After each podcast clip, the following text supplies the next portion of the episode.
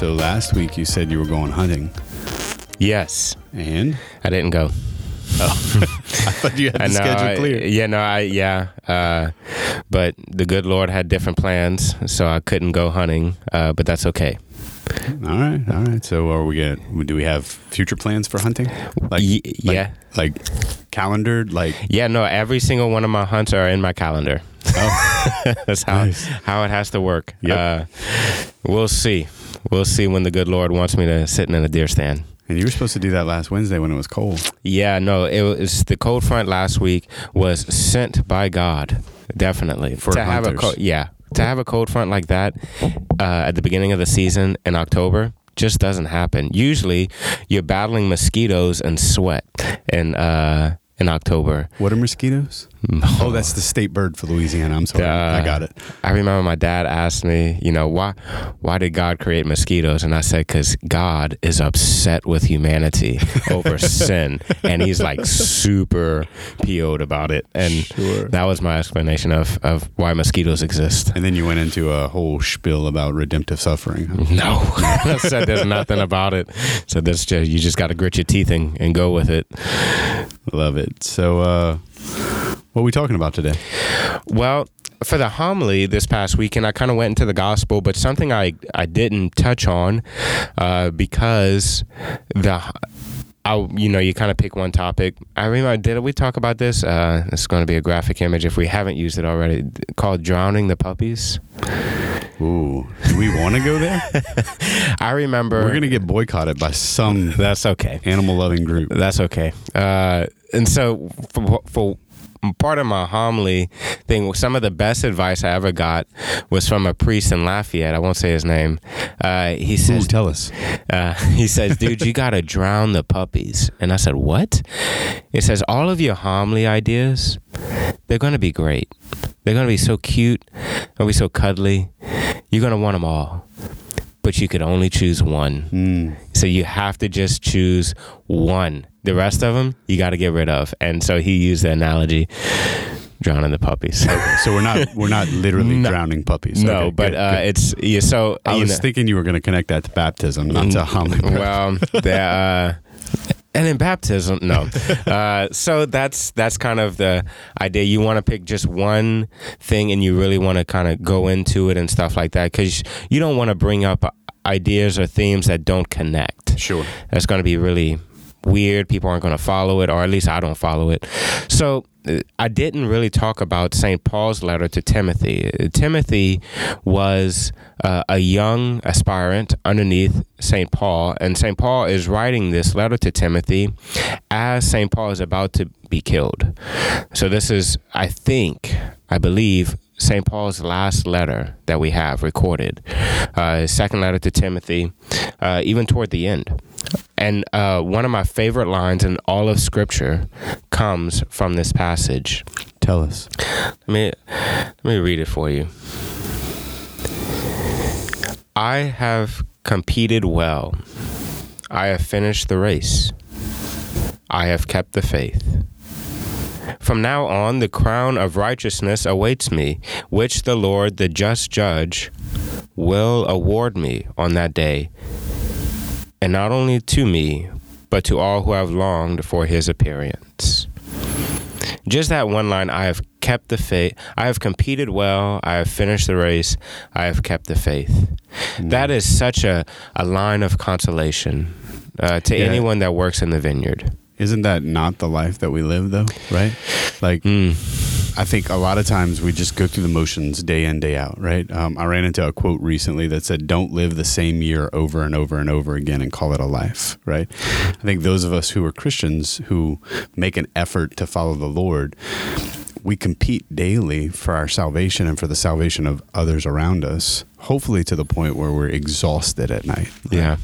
And and it it's it's trying, it's difficult to be holy, right? You don't you don't accidentally trip and fall into heaven. Like you have to you have to work at it. Mhm. Like this is a trying ground. This is this is not our home on earth. And so it is a testing ground. Sure. And so that that line from St. Paul, I have competed well. I fought the good fight. I finished the race. I always imagined I would love to kind of be praying in a graveyard one day and then like pass up a, a tombstone and that be the quote they have on it. Mm. That'd be awesome. Because essentially, that would be that's like the perfect liner, you know, to kind of go out on. Is that I've, I've, and and Saint Paul, very confident, the crown of righteousness awaits me. Yeah. So, that's that's like one of my favorite lines. Probably my favorite line in all of Scripture. I don't. Uh, on my holy on my prayer card for ordination, I didn't put it because you know I'm just starting the race. Mm. so, you know, uh, I used another line from scripture, another favorite quote of mine. but yeah, that one from St. Paul is is pretty powerful. Almost made a youthful joke, but I decided I'd pass on it. I'm just starting the race. yeah, no, it's and to, but one day you know, to kind of have that on your head, but really mean it. Like St. Paul, he didn't write anything he didn't really mean. Yeah, I mean, like think about an athlete in the arena, in on the field, um, on the court, right? Like when they grab that trophy, they've earned it. Yeah. And, and and and and they can almost boast in the right that like they fought hard for that and they left it hmm. all on the field. And I think that's what Paul's saying when he says, you know, the crown of righteousness waits for me. I would imagine some people can get hung up on, you know, this like pridefulness that maybe he had, and I'm sure Paul had some pridefulness. Read his letters, right? That that's probably something that he struggled with uh, over and over again, right? Um, and yet, I, I don't know if there's a pridefulness in in his proclamation of the crown of righteousness. I think he knows he has struggled through this life in this competition for salvation for heaven, and he's earned it, right? Yeah, the uh, we'll go into humility and pride because that's in the gospel, but just kind of. Well, see, you're welcome. I was setting you up. Yeah, yeah, yeah. The uh, but your your comment on like you know competing well and like the athletes. Saint Paul in in another letter has this kind of analogy. Is like, well, look at how these athletes compete, right? And look how much they train for. And said, should we not train even harder? There's uh there's a homily I'm waiting to give. Yeah, whenever that reading comes up, I have Don't give five, it away yet. I have five points, five reflections, five points in regards to what makes an athlete a true champion. There's five, I think, five main points that make, like just growing up around athletes, even that competed professionally in various sports. I think there's five qualities that make an athlete uh, head and shoulders above the rest, and I'm, a, I'm I can't wait to kind of relate that to how that correlates to the spiritual life. Mm. I like how you're just leaving us in suspense. Yeah, well, whenever it, I have no idea when that reading's coming up. It could be in like three years or something. Uh, we had a big old discussion about that at RCIA and just the cycle of readings and why this reading on this Sunday. I said because a council far smarter than us. Yeah, a, a, group of group of people. so, but Saint Paul, whenever he talks about like competing well, I've ran the race, I've fought the good fight. A big part of that, you brought it up, is fighting our pride mm-hmm. and growing in humility. Mm-hmm. And that's where the gospel comes in. Jesus brings in these this kind of image of the Pharisee that, that who's doing all good works. Let's not ignore that. Uh, he he says, "I am not like the rest of humanity." Right? I am not greedy. I'm not adulterous. I fast twice a week. I even pay tithes on everything I earn. Like these are, let's just take a moment to recognize these are very good works. It's very good and holy that you're not adulterous. It's very good and holy that you pay tithes. Uh, to the church and for the furthering of God's kingdom. It's very good and holy that you're not greedy or, you know, prone to anger or any of these things. That's very, that's holy. Mm-hmm. Um, and then, but the other one was a tax collector. Now, tax collectors at that time were very evil, right? They were they exploited people for the maximum gain of them, right? So the Romans allowed these tax collectors. They still do that today, by the way. Yeah, well, and so the common, uh, like an, an, analogy would be like, oh man, I, I say this kind of tongue in cheek, right? It's like, man, these lawyers, they're just kind of doing all this and they're just trying to get the maximum. Like we would say that, but there are good lawyers right? There, there are good law- lawyers that really try to defend the, the poor or and, and, and seek justice and um, and all that, right? A prime example, our pastor, Father Brady, he was a lawyer. So there are there are there are good lawyers. At that time, people there weren't good tax collectors. Yeah. Like the reason why you became a tax collector is so that you can cheat the system and get paid Mm. because it was like a written rule that you can ex- you can tax as much as you want. The government will only take this, and so what? However much you tax, that's how much you'll pocket. And so it was. Well, I'm gonna tax as much as I can because I want to pocket as much as I can. There's nothing that's going to stop that. Nothing. And so tax collectors were evil men in, in their practices. But Jesus said that the tax collector went home more justified than the Pharisee. Why did he say that? Pride. hmm It was pride that ruined the Pharisee. He said when he went to pray, he prayed to himself. I prayed to myself, Lord, I'm so happy I'm not like the rest of humanity. He didn't see a need for conversion. He didn't see a need to ask God. Oh man, that's a good one. He didn't see a need to ask God for anything. He did, what did he ask God for? Nothing, because he saw himself as God. I um, when I was the youth minister at St. Peter's in Carencro, um, you know, that's where we went to church and that's where we received our sacraments. And we had a priest who was visiting from India who was in residence with us for a while. And I went to confession one day and he said, You're kind of touching on, you know, a line that I often come back to. He said, You know what's wrong with you Americans? Um, I said, "No, what's wrong with us?" I said, "I'm sure, I'm sure there's a lot, right?" He said, uh, "You don't know what it is to need. Hmm. You've never known what it is.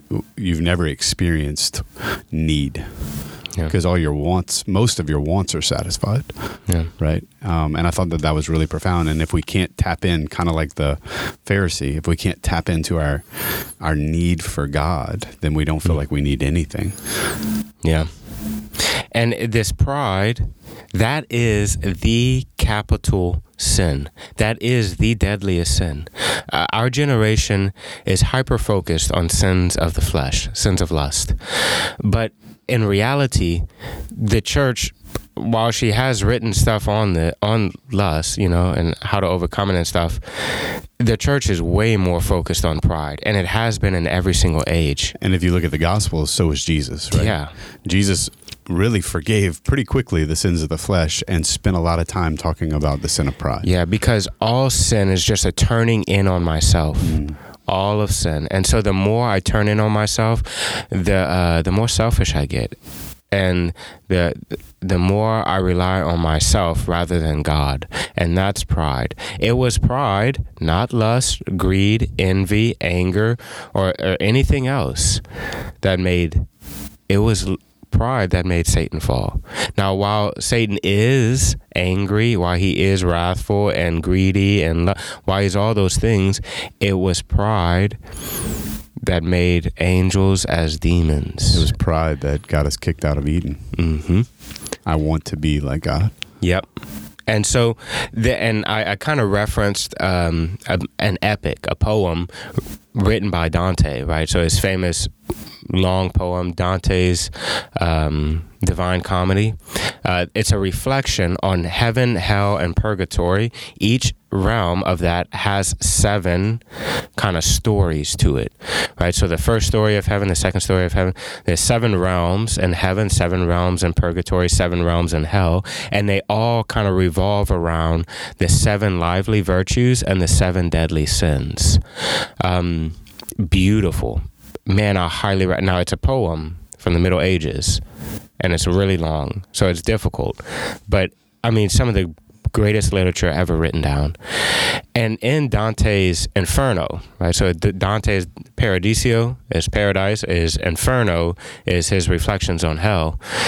The very last realm of hell, where Satan resides, is not on fire, but it's frozen.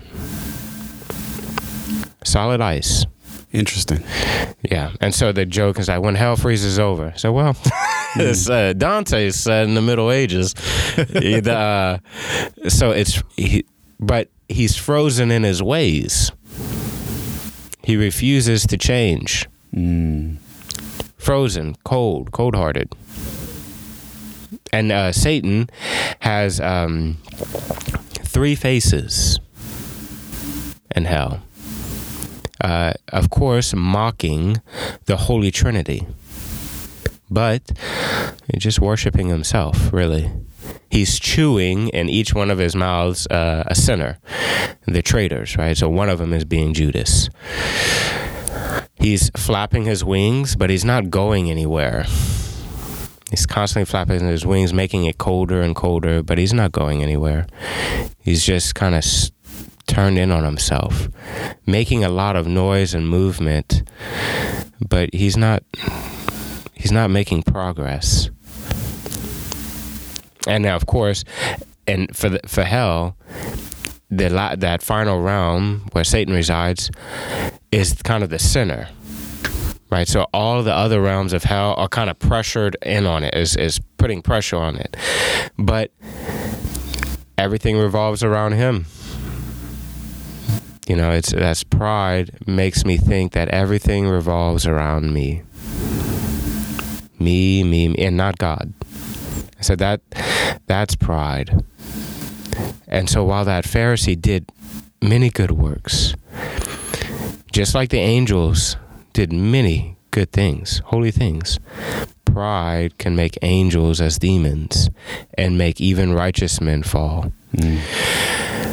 On the flip side, you have the tax collector with humility. With probably one of the greatest prayers ever uttered in Scripture, right? Oh God, be merciful on me, a sinner.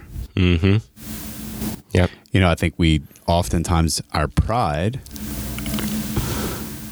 gives us the opportunity to disqualify ourselves from God. Well, God doesn't want to have anything to do with me because I'm a sinner, right?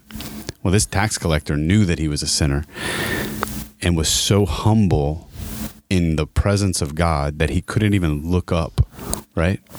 But he kept his eyes downcast and prayed. I think a prayer that we should pray, all pray every day. Oh God, be merciful on me, a sinner. And it hits at the very root of what humility is and what humility isn't. Humility is not despair or self loathing. Humility is not thinking less of yourself. Humility is thinking of yourself less. Mm. Humility is living in the truth. That's what humility is. I live in the truth. And so St. Paul was humble. Yeah, I was about to That- say with St. Paul, St. Paul was very humble. he thought of God all the time. He was very keenly aware of his sin, and yet he claimed the prize. yeah, because he lived in the truth. That look, God said we do these things. I've did all of them. I've did them even to where I've been killed for it. And he says that if that happens, then this is going to happen. And so the prize is mine. The- And he he's so humble he'll even say you should be imitators of me he's telling the, his followers you should imitate me in what i do Well, he's the rabbi, right? he's so to a- speak. yeah he but he's he's telling people that's humility Mhm. that's very humbling to say like if you really try to follow god you're not going to say that unless it's 100% true Sure. the uh and he's teaching, right? And so, Mm-hmm. It, culturally speaking, and the and, and the reason I say he's the rabbi is because the rabbi was the teacher in in their culture, right? And and he's teaching the followers of Jesus how to follow Jesus. Mm-hmm. This is how to follow Jesus. Look at me. Look at what I do. Do what I do. Say what I say. Right? Follow me. Be imitators. Like that's not a prideful statement because Paul is doing everything to be an imitator of Christ. Yeah. And so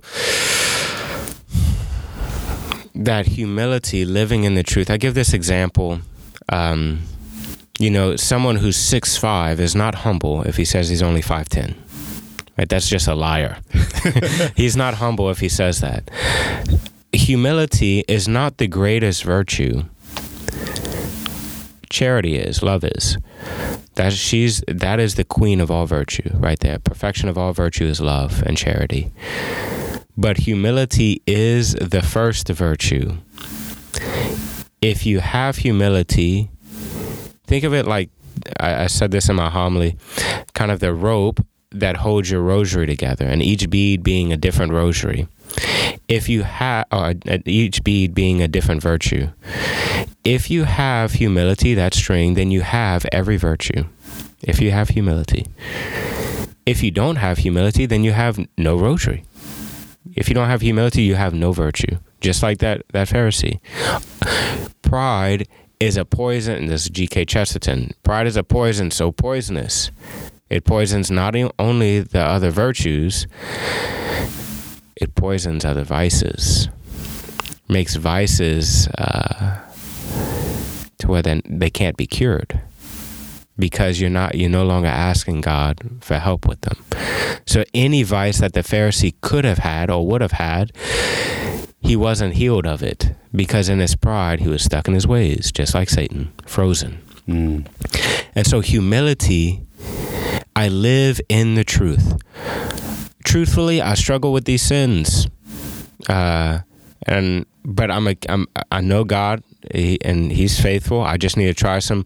I need to keep on trying. I can't give up, right? Because God hasn't given up on me, truthfully. And that's that's humbling. That's very humbling. Or or truthfully, I don't struggle with these sins, and praise God, I don't because if I if I experience temptation in, in, those ways, man, I'd probably be worse off than anyone else. You know, I know me. So praise God that He saw me so weak I couldn't even deal with those temptations. That because that's the God honest truth. Whenever I'm not experiencing temptation or you know these things, praise God that He sees you as so weak that you can't experience these temptations. Because if you would, then you'd probably be falling left and right. That's that's humbling. That's living in the truth. And so someone who's humble always returns back to God because it centers around God, not myself. And we pray in humility. That's how we should pray. Humbly, I lay it before the Lord and I confess it as God sees it. And then I kind of finished. I remember uh, I finished with a prayer. Uh, I had two prayers with me. So on some of the some of the masses, I did one, and the other ones I did another. I had one is the litany of humility, which is a very powerful prayer, and then the other one I had um, Mother Teresa's "Do It Anyway." Prayer, mm-hmm. which is a short prayer but an extraordinarily powerful prayer. Because in humility, we should know why we do what we do. Why do I run the race? Why do I fight the good fight? For the crown of righteousness that awaits me in heaven. That's why we do it. I don't do it for earthly glory. I don't do it for, for praise or recognition. That's all pride. Now, look, the, the, the divine life that we live is about crushing our pride. I call it Christ the Crusher. He's crushing our pride. uh, and that is extraordinarily painful. Oh, my goodness, it's so it's so hard uh, for for that to happen. That our pride and our ego be crushed, but it has to happen because Jesus doesn't work with pride. He works with the humble, the lowly of heart. Just like uh, we didn't go into it, but our first reading from Sirach. And Jesus lifts up the lowly, and he hears the cry of the humble, of the poor, of the lowly. The proud he doesn't have time for because they don't have time for him. And humility, I know why I do what I do or I don't do what I don't do. Mm. Living in the truth, that's humility. I thought um, maybe we would close the podcast with the litany of humility. What do you think? It sounds perfect. In the name of the Father, and of the Son, and of the Holy Spirit. Amen. O Jesus, meek and humble of heart, hear me. From the desire of being esteemed, deliver me, Jesus. From the desire of being loved, Deliver me, Jesus. From the desire of being extolled, Deliver me, Jesus. from the desire of being honored, Deliver me, Jesus. from the desire of being praised, Deliver me, Jesus. from the desire of being preferred to others, Deliver me, Jesus.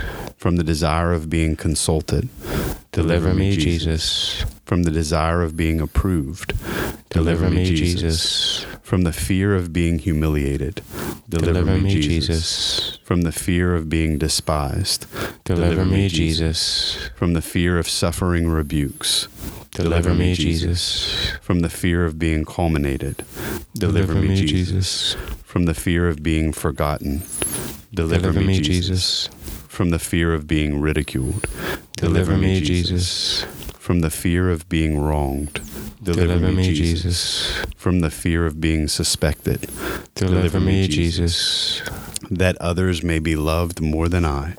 Jesus, grant me the grace to desire it, that others may be esteemed more than I. Jesus, grant me the grace to desire it.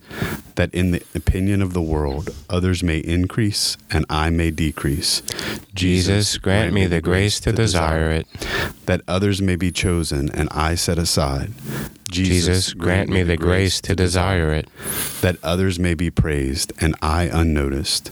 Jesus, grant me the grace to desire it. that others may be preferred to me in everything. Jesus, Grant me the grace to desire it.